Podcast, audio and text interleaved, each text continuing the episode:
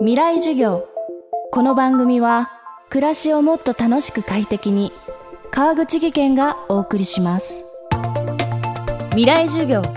今週の講師はダイヤモンド社ハーバードビジネスレビュー編集部副編集長小島武さん。週刊ダイヤモンド編集部でエネルギーや IT 通信証券など業界担当を経て2018年ハーバードビジネスレビューに移籍。同じ年の12月に連続起業家孫泰造さん監修の「つまらなくない未来」というバルト三国の一つエストニアを徹底取材した本も執筆しています。面積は九州と同じ。人口は130万人程度の小さな国。エストニアが各国政府世界中の起業家投資家から熱い視線を集めていることはすでによく知られています。今週はその理由であるエストニアの電子政府を小島さんに基礎的なところから教えていただきます。未来授業1時間目。まずは世界をリードするエストニアは何がどうすごいのか。ここからスタートです。テーマはすべてがオンラインの国。今政府では行政手続きをすべて電子化しようとする動きが起きています。この5月にはですねデジタルファースト法案という法案が国会通過しました。成立しました。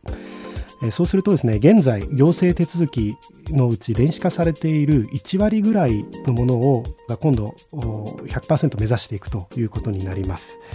そうするとですね日本でも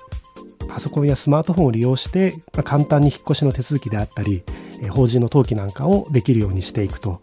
いうことを国としては考えているそうです。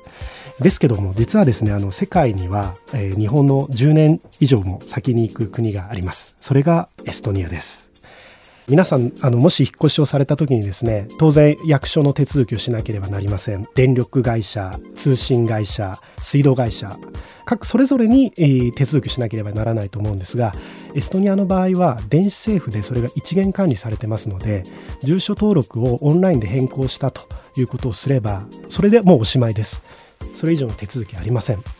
またあの確定申告においても電子的に処理ができるということで、まあ、確定申告シーズン非常に1日がかり、まあ、もしくはもっと時間かかっている方いらっしゃると思うんですがそこがなんと15分下手したら10分ぐらいでですね終わってしまうとしかもオンラインでですねですから行政に並ぶということがまずないというのがエストニアの特徴です。エストニアではこうした行政手続きの99%をオンラインで済ますことができるといいます。その他例えばマイカーを手放す売りに出す場合も自分の ID などを利用して全てオンラインで1分程度で完了。日本なら印鑑証明や車庫証明を用意して陸運局へ足を運びと丸1日かかるような作業があっという間に終わってしまうのだそうです。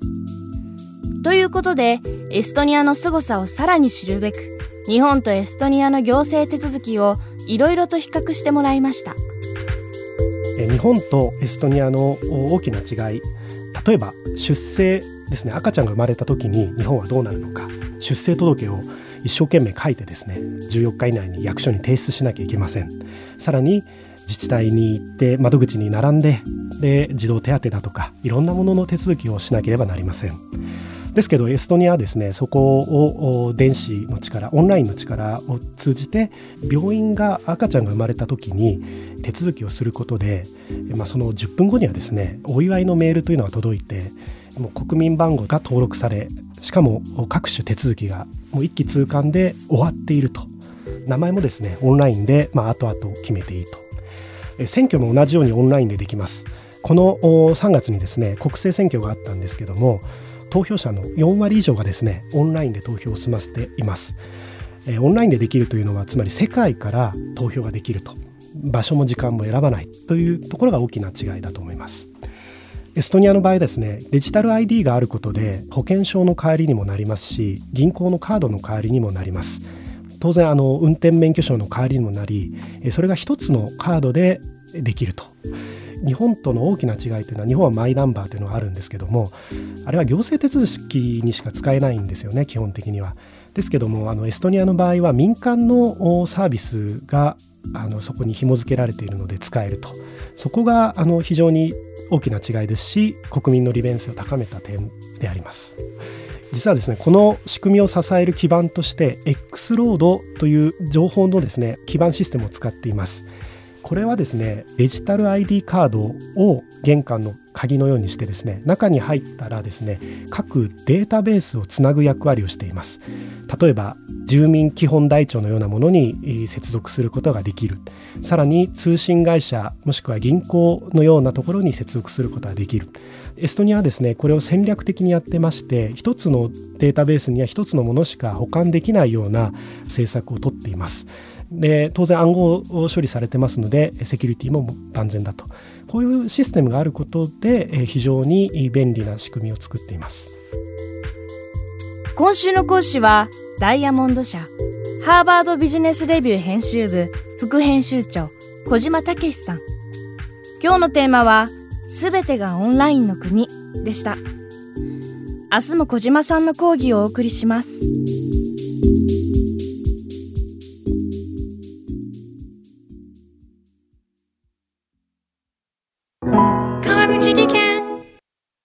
階段での転落。大きな怪我につながるので怖いですよね。足元の見分けにくい階段でもコントラストでくっきり。白いスベラーズが登場しました。皆様の暮らしをもっと楽しく快適に。川口技研のスベラーズです。